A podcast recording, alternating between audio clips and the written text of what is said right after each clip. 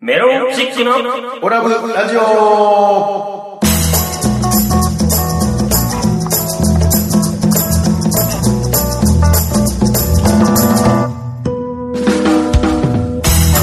どうも、オラブラジオリスナーの皆様、こんばんは、メロンチックの西本です。がいなないがアルファベットと OGA オガですそして、はい、えー、アシスタント立花でございます。この番組は宇和島出身のお笑いコンビ、メロンチックが楽しく愉快にをモットーに、今の宇和島の情報をご紹介していこうという番組でございます。どうぞ最後までお付き合いください。メロンチックのオラブラジオでは毎回メールを募集してます。メールアドレスはオラブドットラジオアットマーク gmail.com までどしどしお待ちしております。待ってまーすはい、ということで始まりました、オラブラジオなんですけども、ね、今日なんかあれですね、最初ボケなかったですね。いやそうなんですよあのいろいろ考えたんですけどどうもしたんですかあの自己紹介久久しぶりにがいなないがしやってる気持ちになりましていつもなんかあのー、特に受けもしない。 そうですねわけのわからんなんとか人です、いうのに。一応ちょっとねあのね今日準備したのが一個あるんですけど何えー、補欠峠から愛を叫ぶ小笠原とああ、よかったね。言わんでよかったね。 言わんでよかったよ。よかったよかった。意味がわからんことになってたもん。世界の中心にで愛を叫ぶにかけましてねそうそう。あの補欠峠ー、よ吉田のね、補欠峠から。そうそうそう補欠ね峠愛をあ叫そこで叫んだところで、ね。愛を叫ぼうかと。ね、ただのラブホテルの前で叫んでる人もいる からね。よかったよ、本当に。まあまあそういうことでしたけどはい、ということでね。えーまあなんか始ちまりょましったとけど。暑いですね最近暑い日が続きますけどうんあ暑いですのー、ね昨日、昨日はちょっと雨降ったりね、うん東京は。えーで、西日本は一昨日ぐらいは大雨とか。大雨だったらしいですよ、宇和島の方とかは。そうですよ。だからもう梅雨もかなり厳しい状態で、今日は、あのー、7月、今日2日ですけれども、収録日はね。で、うわ東京はなんかめちゃくちゃいい天気で暑くなってきてますけどね。はい。まあ7月に入ったからね、ちょっとこう、暑い日も続きますけれども。ええはいはい。まあでもなんかあの、暑いといえばね、やっぱあの、そろそろ7月13日開幕、高校野球、愛媛県大会予選、そうですね。始まりますよ。そんなに高校野球興味ないやろい。えいえいや、めちゃくちゃありますから、僕。正直。だって元高校球児。高校球児ですから。え、あの、1回戦で負けた高校1回戦で負けて、僕らに勝ったチームが2回戦で、えーコールド負けし。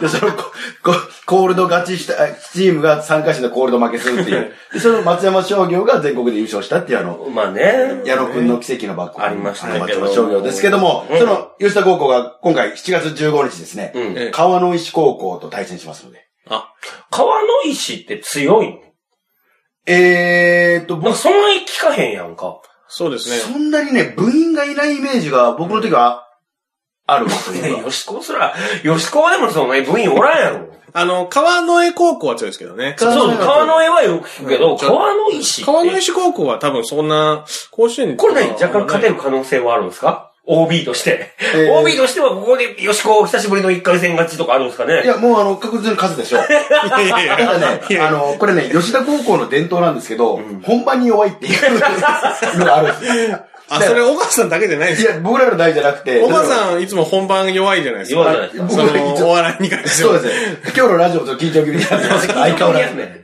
で、なんか弟の、僕の弟もね、こう吉田高校の野球部だったんですけど、忍ぶ。はい。で、結構ね、強かったんですよ。その時代、あ代が。そうなんで忍ぶす。の時代忍の時代が選手も揃っててえ、で、結構そこそこ愛媛県、まあ甲子園とかは無理でも、まあ勝ち上がっていけるんじゃないかっていうところが、よく行けばベスト16、ベスト8ぐらい目指せるんじゃないかぐらいの。へーがベスト16はすぐじゃん。一回があったらベストい16。やいやいや違う、もう2回とか勝たないと。ああベスト16いかないんで。あの、それ、そのチームが、まあ1回戦で1対0で負けるっていう、まさか、あ、まあ先生で負けちゃったんで。結構打線がいいって言ってるのに、まさかの、まさかの0点抑えられるみたいな、そんな感じの時があったん で、高校野球はね、あの、本当ピッチャーで甲子園優勝したりしますからね。一人、一人で。しのぶは、どこを守ってて何番やったのえっ、と、忍はですね、あの、ファーストコーチャーです。出てないんかい出てないんかい あの、結構身長も高くてですね、うんあの、更新とかするときは一番前にいるんですけど、あなんやろの、な一緒に一緒にファーストコーチャー。って試合できなかったんいや、だなんかよ。すごかったのよ。本当にその時代、揃ってたのよ。粒揃いだった。粒揃いや、忍も別に下手じゃなくて、うまかったんですまあ、たまたまその年はメンバーが揃ってたかメンバー揃っらてたんです、しのぶさんは残念ながら、あの、補欠だった補欠だったけど。ちなみに自分は何何番でどこやったっけ僕7番キャッチャーですよ。 えキャッチャーで7番7番キャッチャー副キャプテンですね。ー、いや、別に笑うとこじゃないでしょ。いいじゃないですか、それ。元気が取り柄。おおかちゃんです。全然元気じゃなかったけどね。 野球してるえ時ちは。なみに宇和島東の情報とかありますあ、えーとね、私の憧れ、宇和島東高校ですけども。まあまあ、私、私の母校でもありそうまですねからね。ええもうサインをもらいたいぐらい、立花君の。もうそれが浦島東大好きなんです けども、その浦島東はですね、あのー、愛媛県の第4シード。おシードなのねシーまド、だシードになりまして、で、北宇和高校と東予高校の勝者でを、あの、まあ、順調にいけばですけど、7月18日に対戦予定という。えーまあ、宇和島東ですちね。なみに北浦高校と東洋高校どっちが勝つと思うえーっと、我、僕的にはおそらく、まあ、北宇和高校頑張ってほしいですね。南洋ですから。まあそうやね。東予はまあ、あっちの方で すから。 あのー、なんですかね、小川さんは別にその、愛媛県のはい高校野球ウォッチャーじゃないでしょ。だからぶっちゃけ、 どこが強いとか弱いとか、ぶっちゃけ知らないやろ今、情報い入れてないですよえっ、ね。と、僕のこの情報はですね、20年前の情報です。いやでその当時、当時ね、僕の当時の時に、北浜高校と東洋高校だったらという話をしておりますので、アップデートせえ。情報をアップデートずせっ と止まってえ。ますから。全くしてなあいのな。、 PHS で止まってますから、ね。ピッチで止まってますね、時代なは。るほどね。 いやーね、すごいなまあ、そう、さっきその、馬上東で、あっていう話出ましたけど、あの、岩村明則選手。ああの、僕の名優明則 ですけれども、全然名誉ちゃうやん け。なんか腹立ってきましたね。なんやろうな。なんかでも、まあそうか、でもなんかだんだんまあそうか、まあしょうがないか。 まあ、野球つながりじ ゃなないんでかす俺けどよりも友達っぽい雰囲 気がする。いいか な。西本さんより、あの、友達ですアピール、なんか強いです よね。なんなん自分。まあ、うまいというかいつか届くといいね。そうです。お前その、そう秋のりの話そう、。秋のの話なんですけど、うんあのー、前回ね、あの、放送した時に、あのー、小笠原の、あの、なんですか、小笠原小笠原賞。そうですね、小笠原賞で、あのー、岩村危機うん。ので、話。で、あの、岩村明則さんをピックアップしまして、はい小笠原賞を差し上げたんですよ。ですね。なで何をやったんでしたっけえっ、と、あの、吉田球場にですね、AED の、あのー、心肺機能を蘇生するその機能を岩村機械ということで入れていただいたんです。設備をね。設備を入れていただいたという。それがね、岩村基金で書いてあるっていうのを発表したんだけど、だからそれが嬉しくて、で、あの、ここで話した時に、あの、秋のり秋のりと、その友達の感じするなと、友達でもないだろうと。うんで、Facebook とかでいいねとかあるのかっていうような話をしたじゃないですか、一そうだ回。ねで、でもこの話を Facebook に上げたら、さすがに秋のりもいいねしてくれるんじゃないかっていうような話を前回されたんですよ。したっけしたんですよ。おうええ、で、私ですね、あの、Facebook にですね、この、今回のことを記事を上げたんです。おうまあまあ、2、3日前ですけおうですけどね。で、あげたんですけれども、うんえーと、残念なことに、岩村明則さんから、ういいねはございませんでした。皆さんないだろうね。まあ、忙しいんでね。ええあの、たタイムライン流れてくるとき、流れてこないときあるじゃないですか。おはい流れて全く来てないよ。 Facebook で。はいあなたのそえ、投の、稿されてる知らんよ。知らん。全く見てない。でむしろもう、いいね何人かはしてくれましたけど、もう唯一いいねしてくれたのが、えー地域おこし協力隊の渡辺武さん。来たあたけりちがゃんと。うありがとうございます。わ僕の名優ただけちゃん。名優ではないよ。 一回電話で喋っただけなのに、名優って言えるのすごいですね。ただやっぱりどうしてもあの、秋典さんからのいいねがもらえないので、ちょ、今後ね、どんどんトライしていこうと思って。冷静に考えてみるよ。本当に友達なのかっていう。いや友達ではないでしょ。ないでしょ。な、 本当にどう、な、何を言ってんですか、お母さん。あなたのことを、何を言って多る分、僕の相方としか思ってないからね。逆にですかあ、逆にじゃなくて。西本さんの、僕はなんか投稿するといいねすぐもらえるはいよはいはね。もらったことないでしょい。僕はないですね。だから逆にこの話を西本さんが投稿した、僕の Facebook 同じ内容をう西本さんが投稿したとしたら、秋典から、いいねもらえるよもら。える可能性ってことですかいや、可能性じゃなくて絶対もらえるよ。ぜ絶対ですか じゃあ、あの、小川さんがツイートし、あの、えー書いたやつを、西本さんがシェアすればいいんですあああそしたあら、岩村さんがもしかしたら見てくるかもしれない。ああ、なんでそんなめんどくさいことしちゃ ういやいや、してください。のめんどくさい。や、めんどくさい。メロンチックのオラブラジオでは放送終了後、ポッドキャストで配信してます。また、番組 Facebook ページでは収録の様子などあんな写真やこんなこといろんなことを公開していますガイにガイナトはい、じゃあ続いてのコーナーに行きましょう。続いてのコーナーは、あお久しぶりですね。こちら宇和島ゆかりびとどういうことこれや るいるいや、まあ、おばあちゃまゆかり人ですけども。やってみましょうか。えー、でさ、いいんじゃないですかね、今日は。やれ。 ややりましょう。いるこやれれ。今日、今日いいんじゃないですか。あのね、やってください。過去のお願いします。あの、ビッグネームの方いっぱい来れたじゃないですか。そうやね。やってくださいゆかりびと。ゆかいりやいや、ちょっとやってください。お願いします。やりますかじ ゃあ。仕方ないね。いやいやね。いやいやねいや、やりまちしょょっうと。改めてちょっと頭からお願いし ますよ。ちゃんとやって。も。なんか切れてるけどね。怖いうちゃんわと。やってくだじさい。ゃあ、大川島ゆかりびとということで、このコーナーは、文化芸能、スポーツ、ビジネスなど、様々な分野で活躍している、宇和島にゆかりのあるゲストをお迎えして、現在の活動についてや、宇和島での思い出、そして今後の展望など、ゲストにじっくりお話を聞いていこうというコーナーでございます。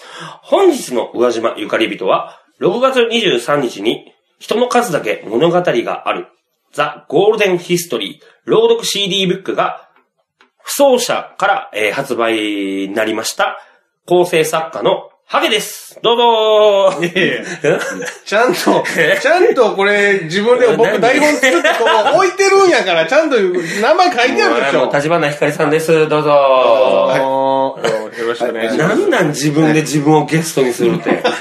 気持ち悪いわ。なんなのこれ。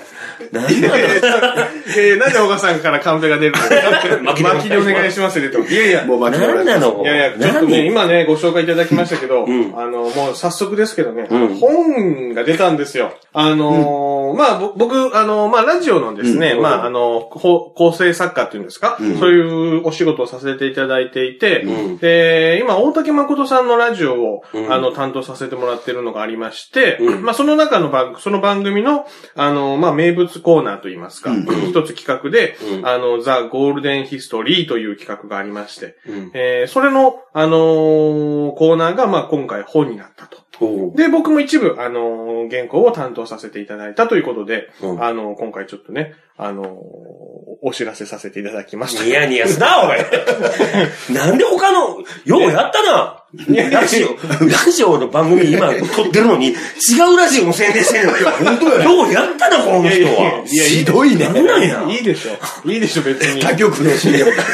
で、 一応ね、あの、僕はあの、あれですよ、買わせていただきまして。ありがとうございます、ええ本当に。ああのーのさん買っていただいて。これですね、はいあのー、あの、芥川賞取ったですね、あの、ピースの又吉さんの劇場っていう作品がなんか、一緒にあったんですよ、本屋にね。本屋でで、並んでたえー並んでたんですよ。うんで、これちょっと並んでて、あのー、そっちもすごく気になって、一回それを取って、両方こう、この、見極めてみたのね見極めてみたんですよ。うんで、一回この、あの、人の数だけ物語があるという、この立花君の本、本、本を、一回置きまして、劇場を持ってレジに並ぼうとしたんですけど、やっぱこれちょっと人としてダメだなと思って、戻して、えー、人の数だけ物語があるという。あありがとうござ買いまっすて。みたのね。買ってみましたんで偉いなえーありがとうございます。すいません、すいま本せん当に。買っちゃいましたえーそのね、小川さんがのお小遣いから一部ね、私のそう方でにすもねちょっとお金が入ってくえるーそといううこれ、まあ、印税的な。あのね、まあ、皆さんが買っていただいたらね、あの、私のね、あの、晩ご飯のおかずが一品増えると。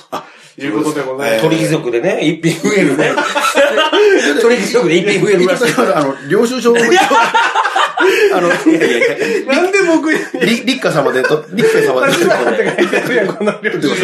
納めいてやなんでこれ僕に請求するの まあ、印税が入るということでしたのちょっで。とやめてくだいさいやよ。ね、この人の数だけ物語があるっていうやつね。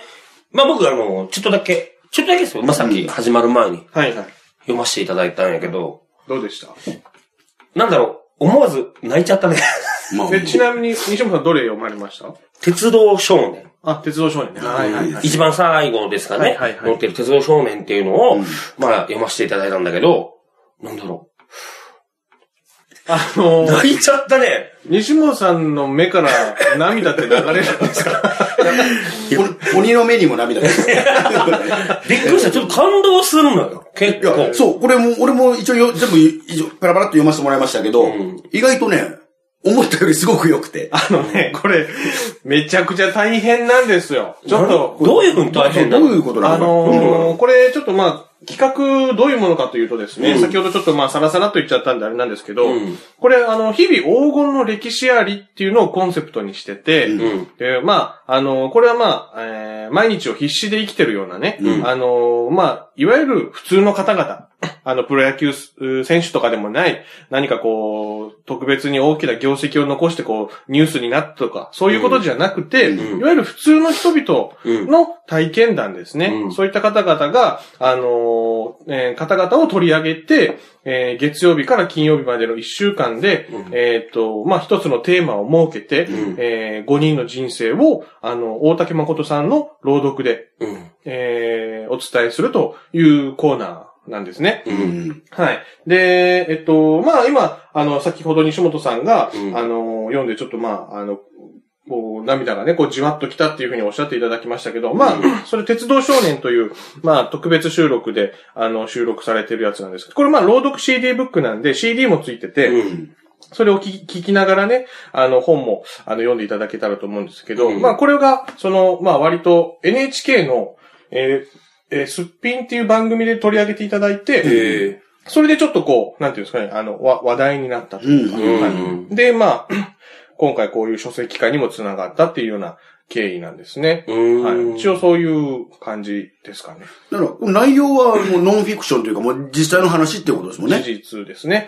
あの、いろんな、は俺、い鉄道少年が嘘やったらちょっと涙返してやってなるで。いや、でもす、すごいやっぱ、もう他にもいろんな作品ありますけど、う全部なんかこう奥が深いというか、うん はいはいはいはい。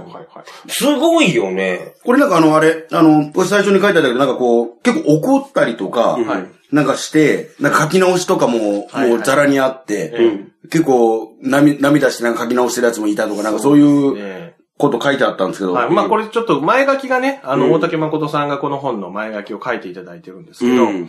あのーまあこの原稿をですね、作る、あのーまあ、えっ、と、大体、えー5分から10分ぐらいなんですよ。この原稿そのものは。うん朗読する原稿なんでね、う大竹さんが朗読する原稿、5分から10分ぐらいえーの原稿なんですけれども、うんあのーまあ、えっと、取材に行ってですね、まずはその取材、何をあの取り上げて、どういったテーマを取り上げて、誰に取材をするかっていうところを、まあ、あのー構成作家が大体まあ8人ぐらいかな、9人ぐらいいるんですけど、それ一人それぞれがこうテーマを決めて、取材する人を決めて、えー、それでこう、あた、で、まあ、あの、番組の中で、あの、打ち合わせして、うんえーじゃあ、このテーマでこの人取り上げてやってみましょうっていうことで、まあ、あの、進むんですけど、で、取材をして、えっ、と、まあ、あの、いろんな人のところに赴いて、うんえーお話を聞いて、うんえーそれを原稿にして、うんで、大竹誠さんにこう、あの、読んでもらうわけなんですけど、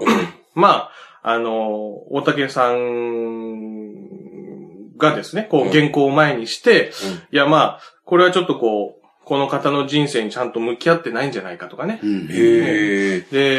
で、いや、今さらさらっとここで文章原稿をこういう風にこうさらっと書いてあるけども、あのーいや本当はここになんかもっとこう苦労とか、 あの、その人の、あの、何かこう、おもっといろんな思いみたいなもの、そういうものが本当はあるんじゃないのかと、それをこう原稿に表さなくていいのかとかね、うん。えーいろいろこう結構、あの、まあ、厳しくというか、あうんへーのきちんとその取材の方と向き合えとうんいうことはよく言われまして、うで、まあ、原稿を書いて持って行って、うんで、大竹さんからもう赤ペンでいっぱいこう線が入るんですね。へー直しがね。 赤ペン先生。うんん。真剣ゼミじゃないんですけど、真剣ゼミじゃないんですけど、まあ赤ペンでこういろいろ直しが入って、うんでまあ、たと、まあ、まあ、手に派とかが、まあ間違ってたらそれはもう本当間違いなんですけど、まあ、ここもうちょっとこうほ、きちんともう一回話聞いてきた方がいいんじゃないかとかね。もっそういうとこのもれとか。そうですね。それでもう一回ちょっとお話あ、ーすいません、申し訳ないんですけど、ちょっと電話でちょっとあともう、ここのところ、もう一回ちょっとお話聞いてもいいですかみたいな感じで、へあのやえ。るすごいねい。う感じですね。俺が普通にパッて持ってこられたらもうそれ読むだけやもんな。別に。さあ、やり直しとか言わずに。いやいただ、はい、ああ、オッケーオッケーって読むだけで終わりやいや、あの、こ っちもプロプロだから、ね、あのちゃんと、それを表現する努力しないといけない。いや、いやいやいや、それするけれど、そこまでこう、ちゃんとお前こいつと向き合ってんのかとか、言えなくない自分が言ったわけじゃないんや。まあまあ、まあ、だからそれがちょっと見えたっていうことだったりするんじちゃゃないんと読んで、こう自分が読んでみて、その人のそのも人生の物語がちゃんと伝わるかどうかを、パッと原稿を読んでわかるってすごくなそうね。いいや、そうもまあっと掘り下げたことだって、鉄道少年なんてさ、あ、よくある話や、みたいな感じでバーって読んでたけど、最後の方やっぱポロッとくるもんね。うーん、そうですね。まあまあ、本当に、 あのーその原稿を担当した作家さんは本当にまあ優秀な方です。ね。まあ、あの非常にこう、能力の高い方ですから、そのまあ取材も大変だったということはまあおっしゃってましたけど、まあ、あの、すごくね、いい作品になってるので、ななんか、前あの、小笠原諸島とかになんか行ってたでしょ、なんはかい、はい楽しそう な旅行してる。あああわいうけのは、わけでわからない。Facebook でライブ始めたり ね。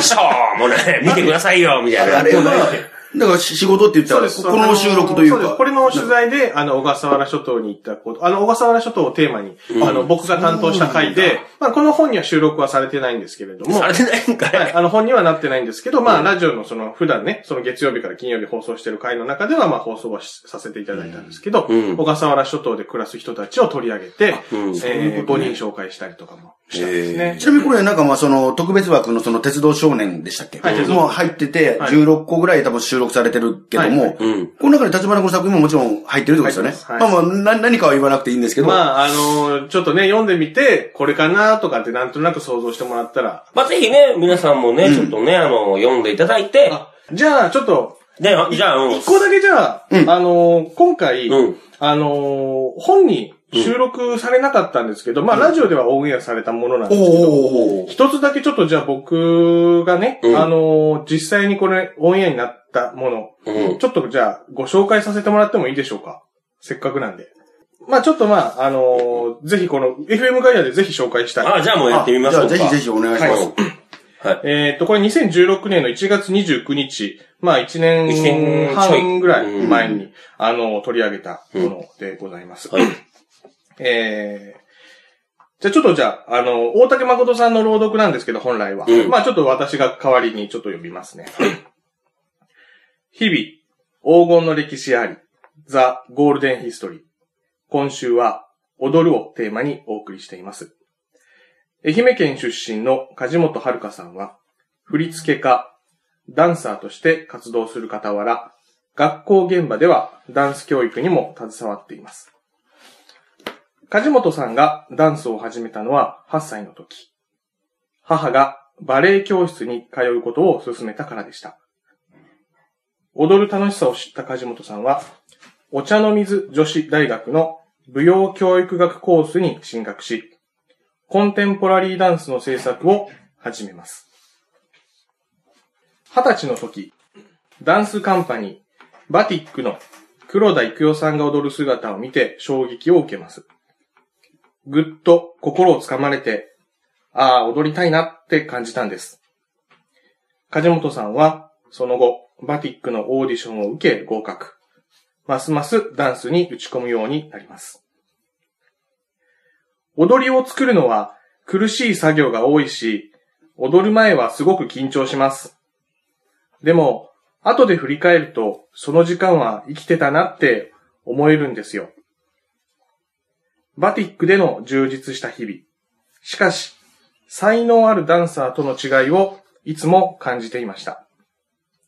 それは生まれ持った小柄な体格と体の硬さでした。9年にわたりバティックで踊ってきた梶本さんでしたが、ダンサーとしての才能に見切りをつけます。新しく見つけたダンスとの関わり方は小学校の教師。子供に体の多様性や面白みを伝えることでした。踊ることから離れて1年、先生としての仕事にやりがいを感じていましたが、物足りなさもありました。もう一度自分の気持ちと向き合います。この体でしか踊れないダンスがあるんじゃないか。今しか踊れないダンスがあるんじゃないか。梶本さんは再びダンサーとして舞台に立つと決めました。今の私にとって舞台で踊るのが生きるってことなんです。メッセージを伝えようなんては思ってません。一つ感じてほしいのは、ダンスっていいよねってことだけかな。はい。梶本これは遥香さん。で、この方は、えっと、愛媛県宇和島市のご出身の方で、えっと、僕の中学高校の同級生同級生なんや。です。ええで、この方はですね、えっと、2015年にですね、あの、横浜ダンスコレクショうん。ンの、あの、コンペティション部門で、うんあの、入賞してですね、うん。あの、スペインのカナリア諸島うんで行われるその国際的なデンダンスフェスティバル、うん。マスダンサっていうこう大きなフェスティバルがあるんですけれども、うんそれに出演するなどして、うんあの、すごく活躍をされてた方。うんで、えー実は、えーこの取材からですね、うんえーまあ大体半年後にちょっとまあ、亡くなってしまいました。ええで、あの、非常に、あの、僕としては残念、えーなんですけれども、うんえー僕と中、まあ、中学高校の同級生で、すごくダンサーとして活躍されてた方なんで、うん。えっと、まあ、今回ね、まあ、本には収録されなかったんですけど、うん。まあ、僕の中ではこの今回、心に残る方だったんで、ちょっとまあ、オラブラジオの方で紹介したと。 ちょっと泣きそうになってるやんい。や、そ うですね。あのーいや、本当に取材の後にね、すぐ、はまあ、半年後、ああの、亡くなったっていうことを聞いて非常に、あのー悲しくてあ。うん残念だったんでね。うんあのーまあこれをね、こう、そうですね。いや、すごく、まああのー大、高校を卒業して後もですね、たまにこう、僕、まあ、お笑いをやってた時期があったんですけど、まあ、それをもう、こう、見に来てね、応援してくれたりとかもしてた方で、えで、ちょっとね、まあ、この方はまあ、ダンサーをずっとやってて、途中学校の先生になって、そこからもう一度ダンスの世界にまた戻ってダンサーとしてっていうことだったんですけど、ちょっとなんか僕と境遇が近いというかね、お笑いダンサーとして、まあ、スーパースターになろう、なろう、スーパースターというかまあ、ダンサーとして、あの、生きていこうっていう感じで、彼女は、あの、やってたんですけど、まあ僕はお笑い芸人として売れたいなと思って、こうやっ、頑張ってたんですけど、まあそういう方だったんですけどね。うん。まあまあちょっとこの方非常に本当に、今回この本には収録されてないんですけど、あの、ラジオで紹介した方の一人と。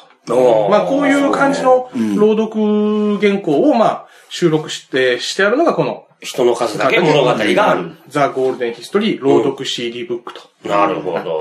ますんで、まあぜひね、はい皆さんもね、ちょっといいなって思ったら買っていただいたりとか、そうですね。ぜひね、あのー、立花君が書いたものをね、えー当ててみてくれたら、いいなと思いますんでね、まあぜひ買ってみてください。ぜひあの、これ、あの、朗読してほしいんですよ。だからあの、本番前にちょっとやらせてもらいましたけど、だいぶ良かったですね。読めるの自分。い読めますよ。一応高校出てますから。高校出てますから、一い応。や、あ、高校出てなくても読めるのは読めるんです。読めます読めるもん。逆に西本さんに聞きたいぐらい。 いやいや僕読んだでしょうよ、あんたの前で。はい。まあ、ねえぜひぜひ、えっと、じゃあ僕からちょっとまた改めて何これ今もいい度おです知からせするわかりましたいいですか最後にじゃあお願いします。やんのえっ、と、やるやらしてください、ちょうっんと。もう時間ないけどいいは大丈夫、ちょっやとる大丈夫、大丈う夫ん。人の数だけ物語がある。ザ・ゴールデンヒストリー朗読 CD ブック。うん。えー涙が溢れて心が温かくなる本当にあった16のお話を収録してます。うん。定価は、えー1400円プラス、えっ、と、税、消費税ですね。えーお近くの書店、または、えー Amazon などインターネット書店からでも、あの、ご予約、お買い求めください。ぜひ、よろしくお願いいたします。はい、ということでね、ぜひね、皆さんも読んでみてください本日のオラブラジオいかがだったでしょうかこの番組は放送後に、ポッドキャストで配信しています。番組を聞き逃してしまった、もう一度聞き直したいという方は、インターネットからメロンチックオラブラジオで検索。番組ウェブサイトにアクセスしお聞きください。また、ラジオ、えー収録の様子やメロンチックの緊急など、Twitter や Facebook で公開しています。こちらは、えー、Twitter、Facebook から、オラブラジオで検索してください。番組に関する、えー対する感想や、こんな企画をやってほしいといった要望などお待ちしております。そして、オラブラジオでは、リスナーの皆さんからメールを募集しています。メールアドレスは、オラブドットラジオアットマーク Gmail.com、オラブドットラジオアットマーク Gmail.com です。たくさんのお便りお待ちしてます。はい、というわけでね、えーちなみにですよ、この人の数だけ物語がある16個の話入ってるわけなんですけども、これでももしですよ、もし、立花君の記事はこれやって当てた人には、金一封あげるってお子さん言ってたじゃないですか。いい、言ってないです、言ってない。何を編集、編集の汗は、おそうですなあ、言ってないですよ。いくら、いくら、いやいやいやいやいやいや。いやいや、それもう、それクイズにしなくていいです。そうでもあのいやどれもいい話なんで、もうお金には変えれないものが詰まってますから。 どれもいこのいこういうのはお話で、まあちょっとそういう、はい、まあ気軽に手に取っていただければって感じでまあすまあね。字もちょっと大きくて読みやすくなってますんで、ちっちゃいお子さんでもね、読めるようになってますんで。 えまあそうですね。まあまあまあその前にね、あの、CD がついてるから、ああ、そう、まあ聞聞きけばいい。ながらね、そうですね聞きながらとかもね、読めるんで、ぜひぜひ皆さん聞いてみてください。はいというわけで、メロンチックの西本と、小川がお送りしました。それではまた次回お聞きください。メロンチックのオラブラジオでした。